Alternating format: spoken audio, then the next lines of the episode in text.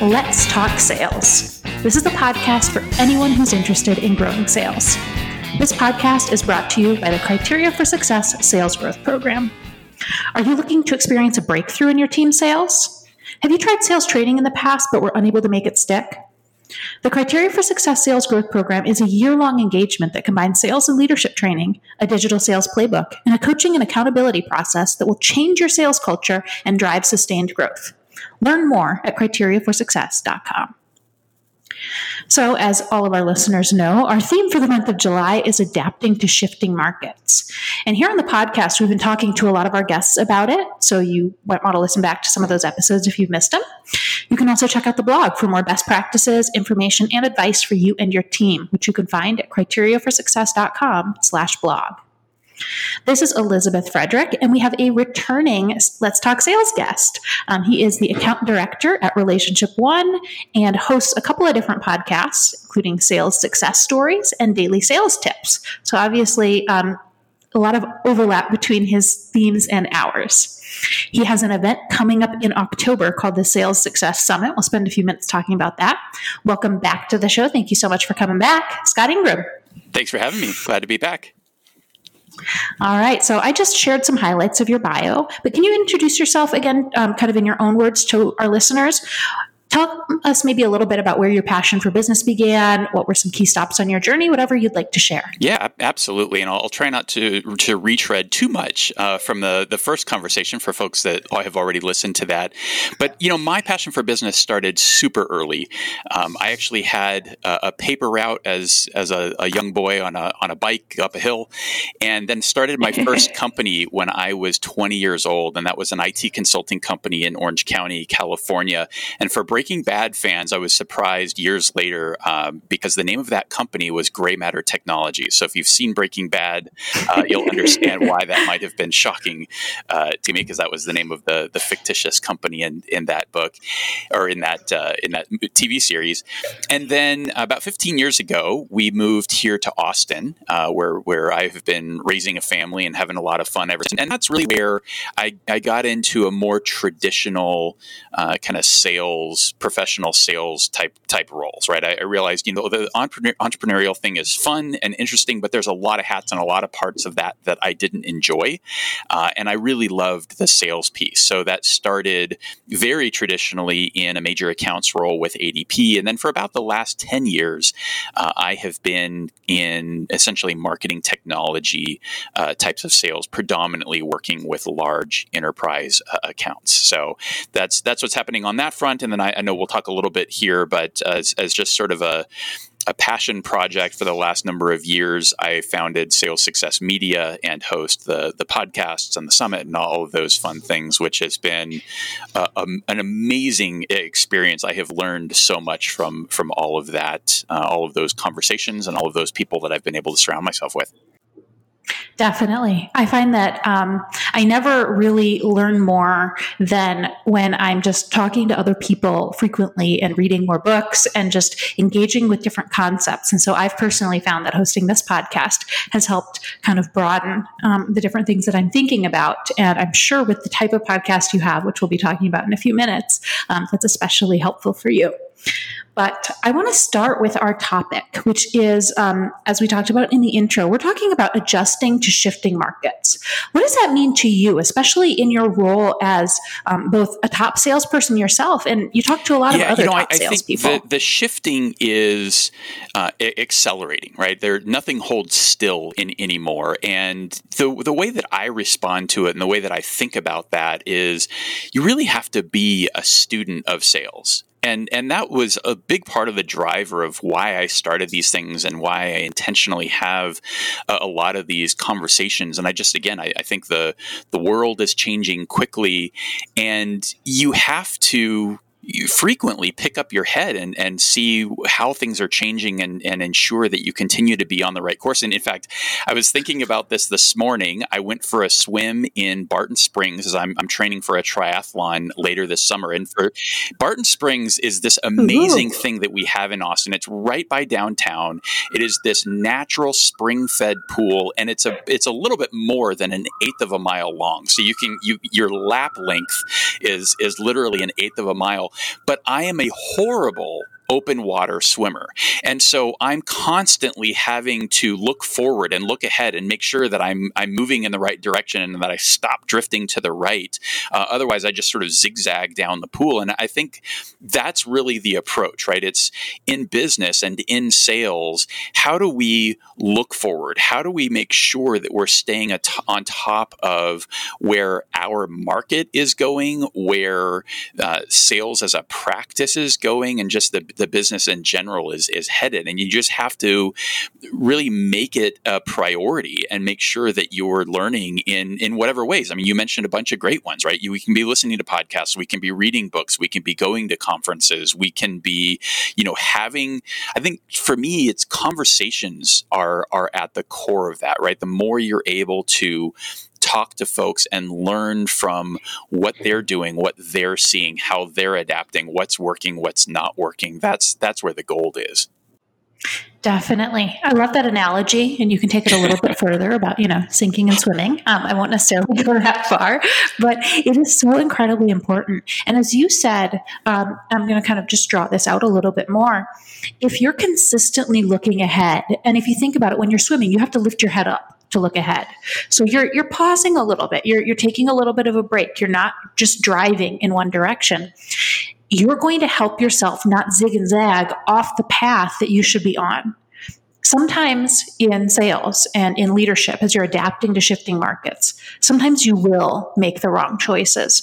But if you have that consistent practice of stepping back a little bit, looking up, thinking about it, trying to figure out where you want to go, you're a little less likely to find yourself looking back and realizing, oh my goodness, we got off track quite a long time ago, and I'm not entirely sure what it's going to take to get us back where we need to be. I love that you talked about, I often think about this idea of being persistent and consistent, right? Because one stroke in the water does virtually nothing, especially for me, because I'm a horrible swimmer. One stroke is nothing, right? It makes almost no impact, especially as you're thinking about, I've got to cover a half a mile, or I need to cover 600 yards or whatever it is. But it's just that stroke, right? It's continuing to do it, continuing to repeat the pattern, but then just maintaining that bigger picture perspective and vigilance to ensure that am I taking these strokes in the right direction, or am I going to go crashing into the wall? Or in the case of Barton Springs, it's even a little crazier than that. There's no lane lines or anything else, and there's people. I've had some head-on collisions if I'm not paying quite enough attention, right? So again, I think as you look at the whole landscape of your marketplace and the space that you're in, I think part of that is also just being aware of, what are your competitors doing, but probably more importantly, what is the world of your clients, right? What are the real challenges that they're facing, and does your solution still directly solve those challenges? And I think, a lot of people in sales don't recognize the opportunity that we have is that we're the front line. We're the ones that are probably having more conversations than anybody else. And we need to be bringing those back into the organization and letting the product team know what we're hearing and letting the marketing team know what we're hearing so that we can help them adjust and stay on course as well. Definitely. And I think that's something that as leaders really need to take ownership of and recognize that your salespeople are a field research team, and they're out there probably interacting with more people in your space than anybody else in the company, unless you have like a significant delivery organization. But still, they're interacting with the decision makers. They're hearing about the trends. They're hearing people's questions. They're hearing people's concerns and objections. And if there isn't a way for that information to trickle up to leadership, to really funnel to the people who are making strategic business decisions, you might have salespeople out there knowing, for example, that clients are asking for a feature that you don't have. And over again, clients are saying, I want this feature, even I need this feature. It's a deal breaker if I don't have this feature. And if that information doesn't get back to the product development team who might be able to add that feature, you're losing out on a lot of potential business. And so salespeople need to be leveraged by the organization to get all that critical information back to whoever needs it to make decisions. Yeah, absolutely. And it's a two-way street, right? It's regardless of the team that you're on, you know, reaching out and asking for that information, but also if you're wearing the sales hat, volunteering that information. I mean, I just had this experience in the last, week or so where I was giving some thought to our own business and my day job, right, which is a professional services company in the marketing technology space. And I went, wait a minute, you know what? The place that we're having the most success and the biggest impact and frankly feeling the most fulfilled is when we're doing these big transformational projects. And so I had a great conversation with my VP of sales and said, hey, look, here's what I'm seeing, right? This is the results that we're driving. Here's the impact. Here's the size of these deals. And they're significantly larger than our smaller deals. And I was like, you know what? I think we're getting too in the weeds and generating these giant lists of here's all the different things that we can do and here's all the strategic projects we can run and all the different integrations. So I was like, you know what?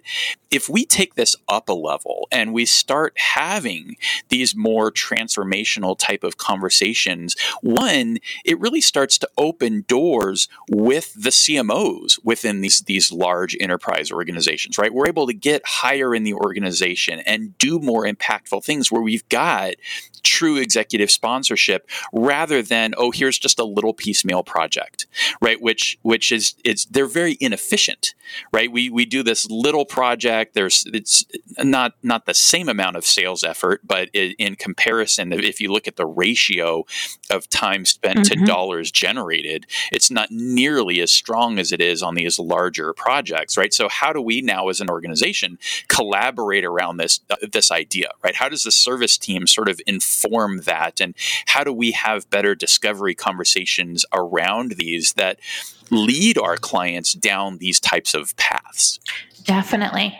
I have to say, sometimes it is actually just as much or more difficult to sell those little individual projects as a big one, because you're still, if you're selling at a lower level, they have less budget authority. And so they're having to jump through a few more hoops. And so I completely agree, constantly looking for things like that, being able to take the time to really take a step back and think, hey, we're selling, 6 different little components that all fit together into a program. Can we bundle them as a program? Can we sell it as a program?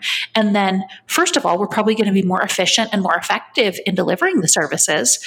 We're getting to a different level within organizations. We can be more consultative, a better partner, and make everything easier for everyone, really. Yeah, it's funny you say that. I'm today working on an opportunity actually with one of these transformational clients. So most of the agreements that I've worked on recently have been with that executive and her team of VPs.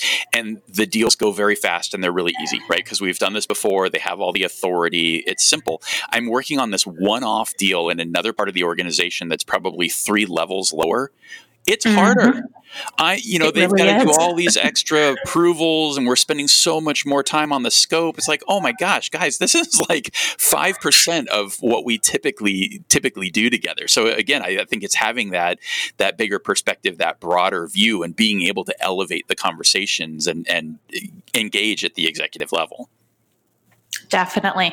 So if we kind of tie this back to the theme you mentioned earlier, you should be a student of sales externally and just looking to improve yourself and learn constantly, but also a student of your organization, of the processes that you have, and trying to figure out, are there ways we could be more efficient, more effective, make things just work better for everybody, maybe even penetrate new markets and new types of prospects that we've never worked with before. And that all takes just that student approach, constantly learning and discovering. Yeah, that's it. Again, it's just something that you have to do consciously. It's a decision that you make and decide, you know what, I am going to be on top of this. I'm going to invest a little bit of time every day or every week or whenever it fits into your schedule to make sure that you are taking that look ahead. Yeah, and it's so easy not to. And that's something we have to remember. Probably people who are taking the time to listen to a podcast like this don't have to worry about that so much. But it's easy because we have constant pressures to be doing things. And every email that comes in is an invitation to respond to it and probably take some sort of action. And especially in sales, when you have a very strange and unusual for other positions combination of reactive and proactive work that you're doing, it's really easy to just literally handle the things that need to get handled and not ever take that time to step back and really think about what's working, what's not working, what could be improved, what opportunities might exist that weren't available before. And so taking that time to do that, it's that whole sharpening the saw analogy, but it's really important. And there are some people, and it's easy to understand why they do this, who just put their heads down and do the job and don't really think about the what and the why, that they could be really making improvements. Yeah. You know, my VP of services has this great comment, right? When you think about the idea of being heads down and plowing forward, she says, you can't look down and look up at the same time. So just recognizing that they're two different things, right? And again, let's go back to that swimming analogy. I pick my head up out of the water, I look forward, and then I put my head back down and I plow, right? And then it's just an iterative process, right? Look up, look down, look up, look down, and just making sure that you're essentially building that into your process and making sure that you're not just heads down all the time and going potentially in the wrong direction. Yeah, or heads up all the time, kind of too much time thinking, planning, trying to look around and figure things out and not ever getting anything done. So I'm glad you went swimming because that was a really perfect analogy.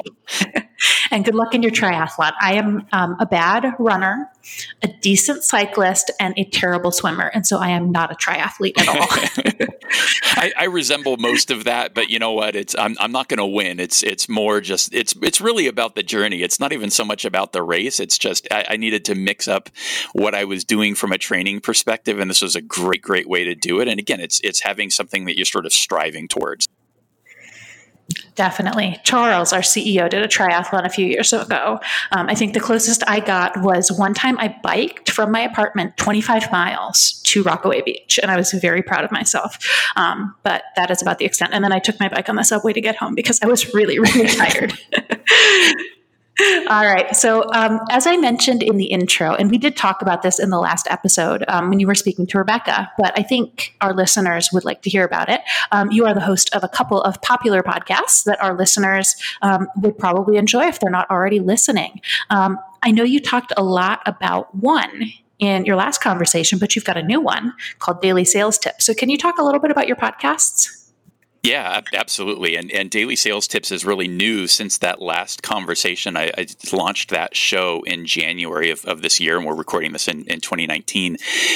You know, the two best things about the Sales Success Stories podcast, I realized were also the two worst things about it. So one is my criteria is super crazy strict. I only interview quota-carrying individual contributors who are either number one or I'm willing to settle for somebody who's in the top 1%. So if they're number two of 500, that's that's close enough, right?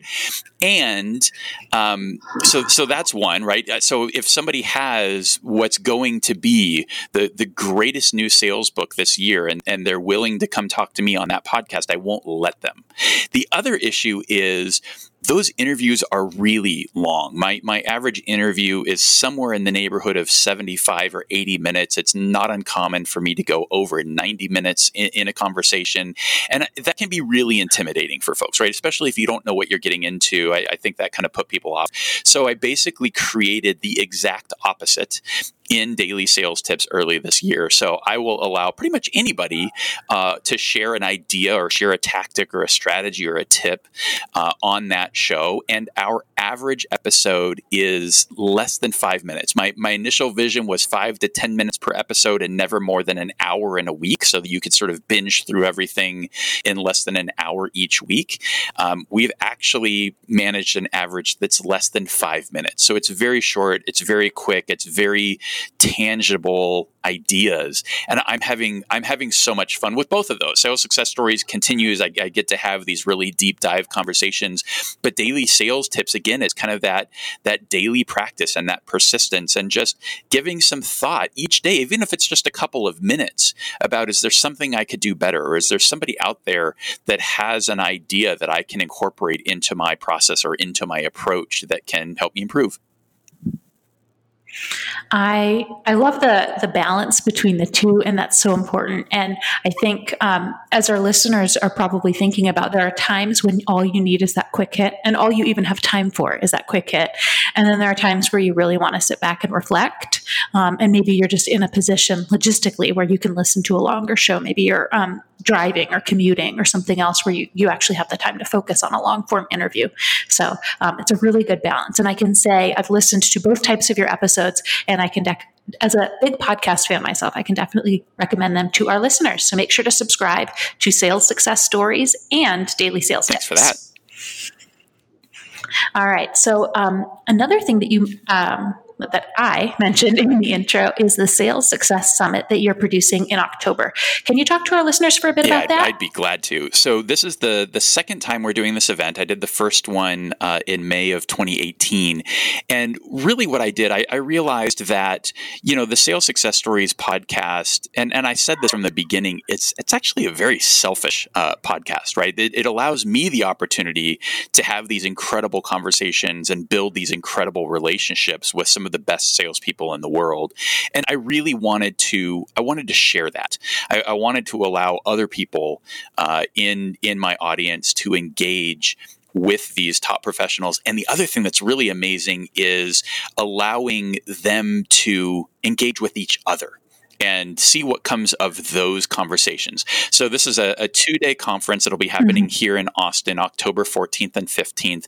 It is 100% practitioner led and presented. So all of the presenters on stage are those top 1% sellers who have been on the podcast, which means they don't really have any kind of vested interest. They're not trying to sell something, right? They're just sharing their best ideas. And what's interesting, I found I didn't really expect this from the first summit. You would think that there would be just these massive egos on display, and everybody would be puffing up their chests and talking about how great they are.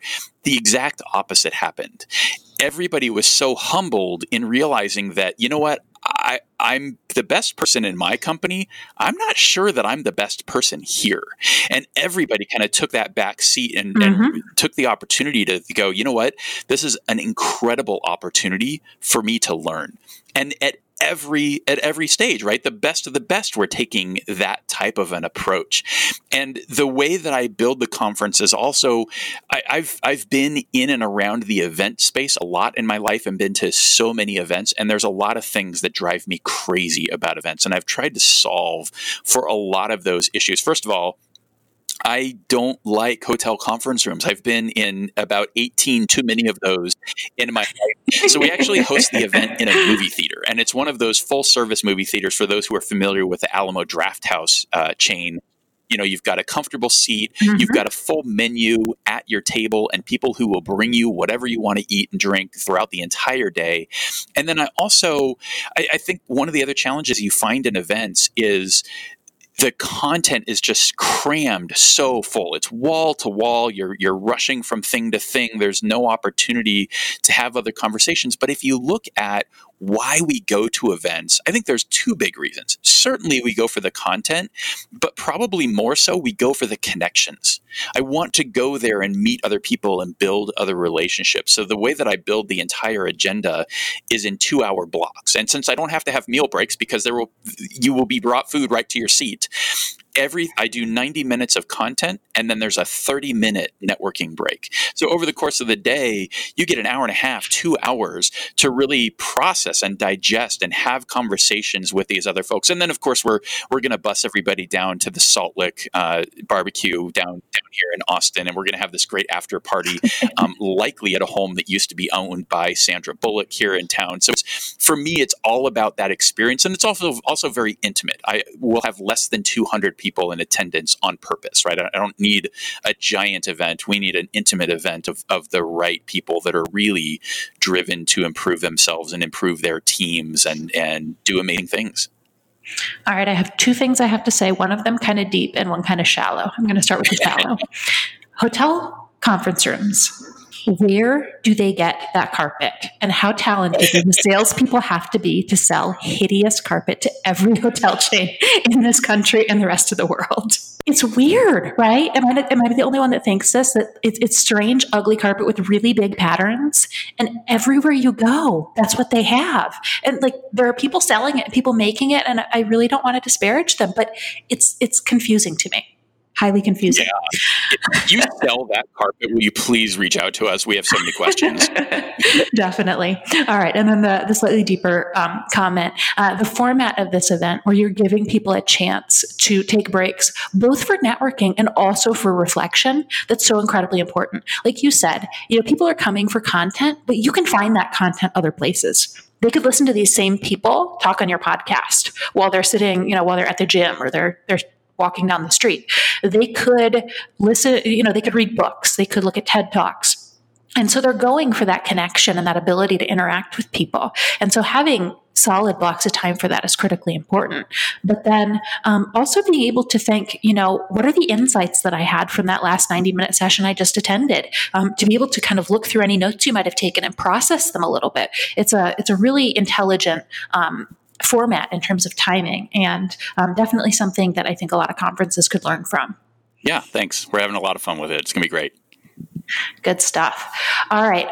Speaking of learning, as we were talking about a little bit earlier in the show, something I've been asking people lately, because I'm getting really great feedback from this question, is what's something that you've learned in the last few years that has changed how you think about business?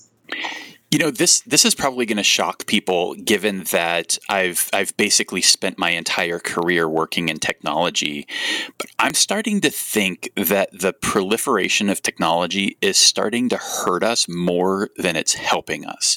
And what I mean by that is we spend so much time just trying to manage the technology, and oftentimes it doesn't talk to each other. I mean, it's something that we certainly work with our clients on as we're helping them with their marketing tech stacks. But as I think about the conversations that I've had with some of these top performers, I always ask about kind of the tools and apps and the things that they can't live without. And I'm really surprised by how, maybe this is the wrong word, but unsophisticated it is, right? The most common answer I get is, well, let's see.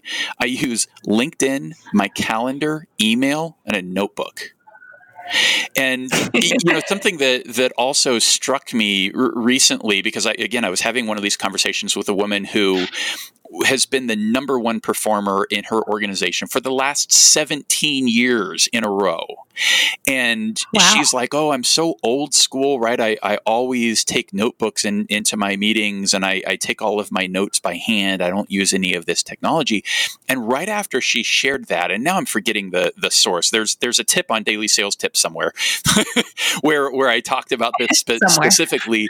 But it's this idea. They did there's a couple of research studies that basically showed that the retention of handwritten notes is something like 2 times better of electronic notes, even though you can capture so much more electronically. There's just something about our brains and the way that processing works. And so I've been thinking about how do you simplify some of this stuff? And I've actually started playing some games with myself in the I can't think what the now I'm going to have to look it up and mess up my my stats here that I'm just about to mention. But it's the Screen Time app in iPhone that'll show you how many times have you picked up your phone, right? How much time are you spending on this?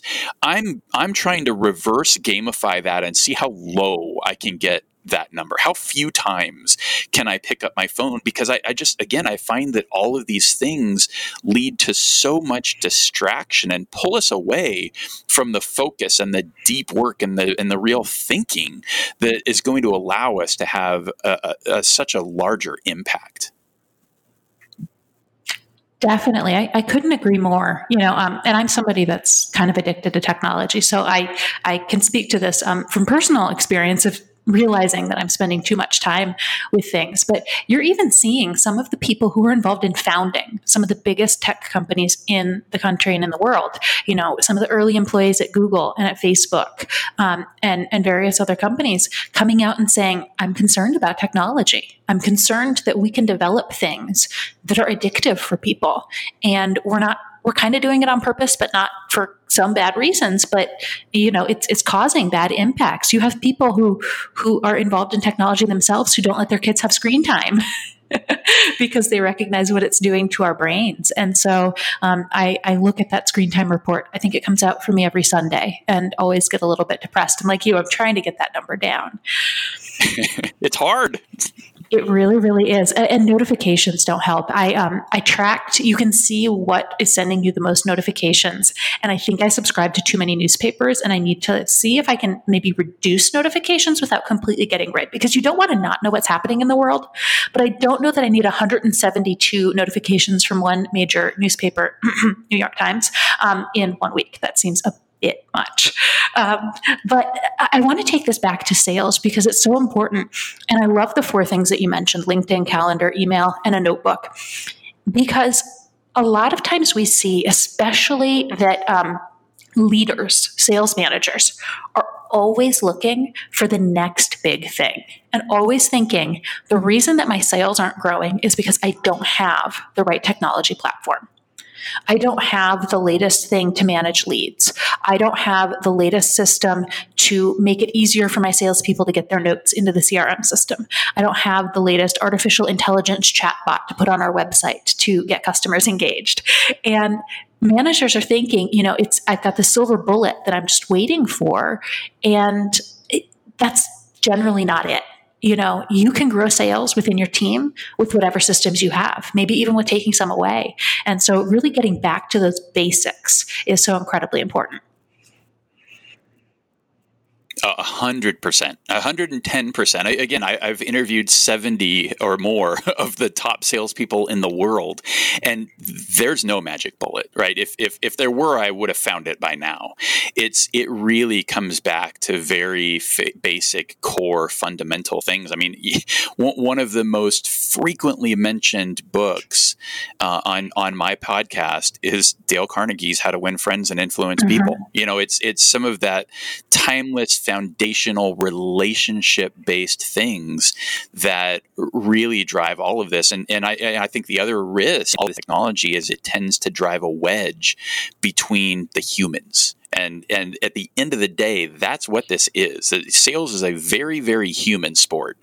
Definitely. And when it comes especially to the idea of sales people, I'm going to emphasize that word there, people.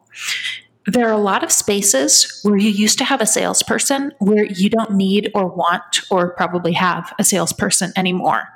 And there are sales jobs that are disappearing because it's easier for people to just be able to buy those things themselves. Sometimes that's depressing when we look at the world and we see, you know, bookstores are closing and you don't have maybe that friendly person that would help you find a book and that would maybe recommend a book to you, because we all buy our books online. And so, you know, we're causing that to happen. But a lot of times we actually we value this, right? We want to be able to buy something without having to jump through all kinds of hoops and talk to a salesperson. And we've already done the research and we know what we want. So if you're in a space where there are still salespeople, your goal as a salesperson is to add value. And the best way that you can do that is through personal connections and being able to give people information that they would not find through their own research, and to be able to help them discover problems they didn't know they had, or solutions that they aren't looking for problems they do know they have.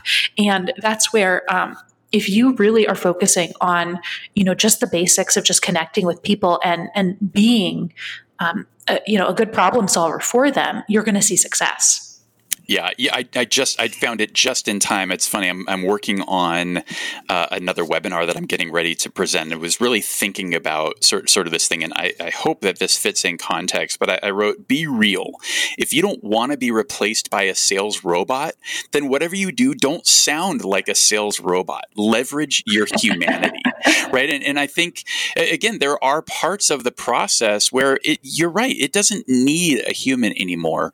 So, what are the most most human parts where you can leverage who you are and just the uniqueness of you're a person and an individual, and apply those to the sales process. I mean, it's one of the themes that I have seen most broadly is that the best performers in the world are sort of the most extreme and best versions of themselves, right? They're not running some out of the box script or some out of the box program, right? They've studied it, they've been a student of it, and they've looked at many different programs and ideas, and they've incorporated them into their style and their personality and who they are. And that's why they win.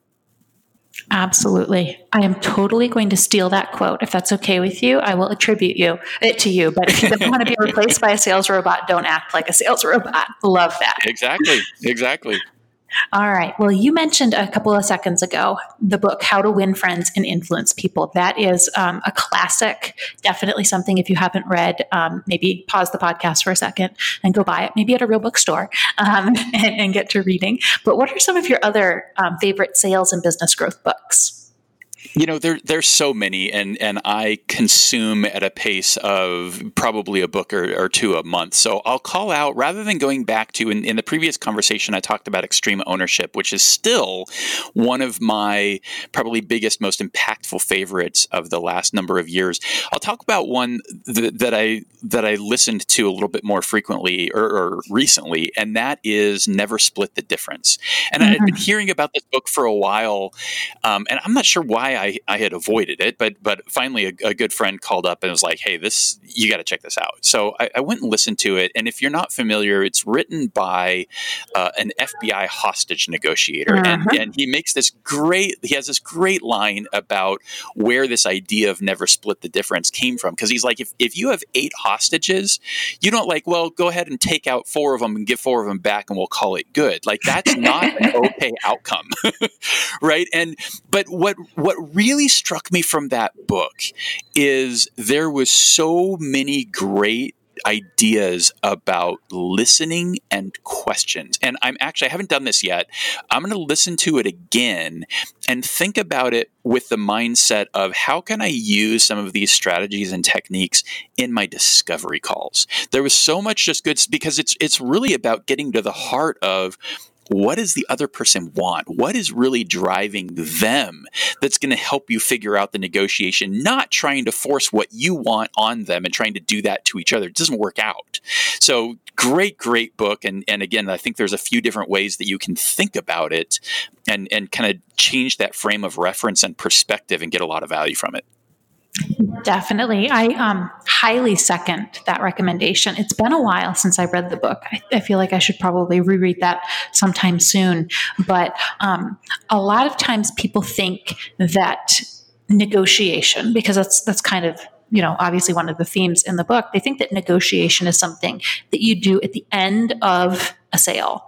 You know, once you've kind of presented them with a proposal, and then they're nitpicking and giving, you know, feedback about what they would like to strip out of that proposal. And instead, if you're applying some of these principles of just clarity and communication and getting on the same page with people and, you know, making sure that they understand what it is that you're working on and are connected to it, maybe you don't have to have that difficult negotiation call later on. Exactly right. Exactly. And I think back to, I had a super fascinating interview with a guy named Jamal Reimer, who works for Oracle, and in the last number of years has closed 3 different deals, each worth over $50 million. And there's so much about the way that he is building and crafting those solutions that when you do that sort of collaboratively with the client, there kind of isn't negotiation. Right? Like, this is what we came up with together. We worked through this. And to your point, it's not something you do at the end. It's something that you work through together through the entire process. That sounds excellent. I haven't listened to that episode, so I will be checking that out. And then we'll include a link to that in the show notes in case any of our listeners want to hear that interview. But you're right. I mean, when you build something with somebody together, it's really hard for them to say, oh, I want to take that piece out, because they might have been the one that put it in. Exactly. And it's so much about, you know, it being their idea, right? There's so much more of an ownership. If we've worked together and you helped me come up with this concept, then I own it. It's not something that you've created for me, which is so much more powerful. Definitely, especially because typically the person that you're working with isn't going to be the sole decision maker. If you're selling something reasonably high value, even if they're an executive, they're still having to get some internal buy-in on the purchase decision.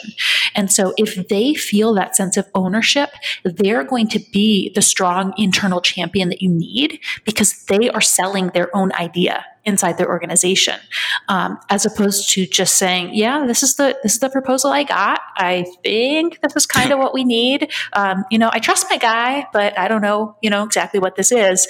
Not exactly a strong, compelling case to sign on the dotted line. Exactly. All right. So here at CFS, as you know from the last time we talked about this, we talk a lot about sales playbooks, and we are always looking for useful tips that our listeners can share in their own playbooks. So do you have an actionable tip that you would recommend? Yeah, I do. And I gave this some thought, and it's probably pretty non-traditional, but I think it's something that you can find a way to systematize, and that is have more conversations. And I mean that in a few different ways. One of the best articles I have ever read, actually, it's probably one of the best pieces of content in any form that I've ever seen around the idea of networking. And I had to look it up to find the date because it's old. There was a 2006 Harvard Business Review article called Better Sales Networks. And I reference this so often. If you go to top1.fm/HBR, it'll take you right there. And what's fascinating about this article is typically when we think about sales and we think about networks, we think of the quote unquote Rolodex, right? Who can I open doors and get meetings with and get engaged into opportunities?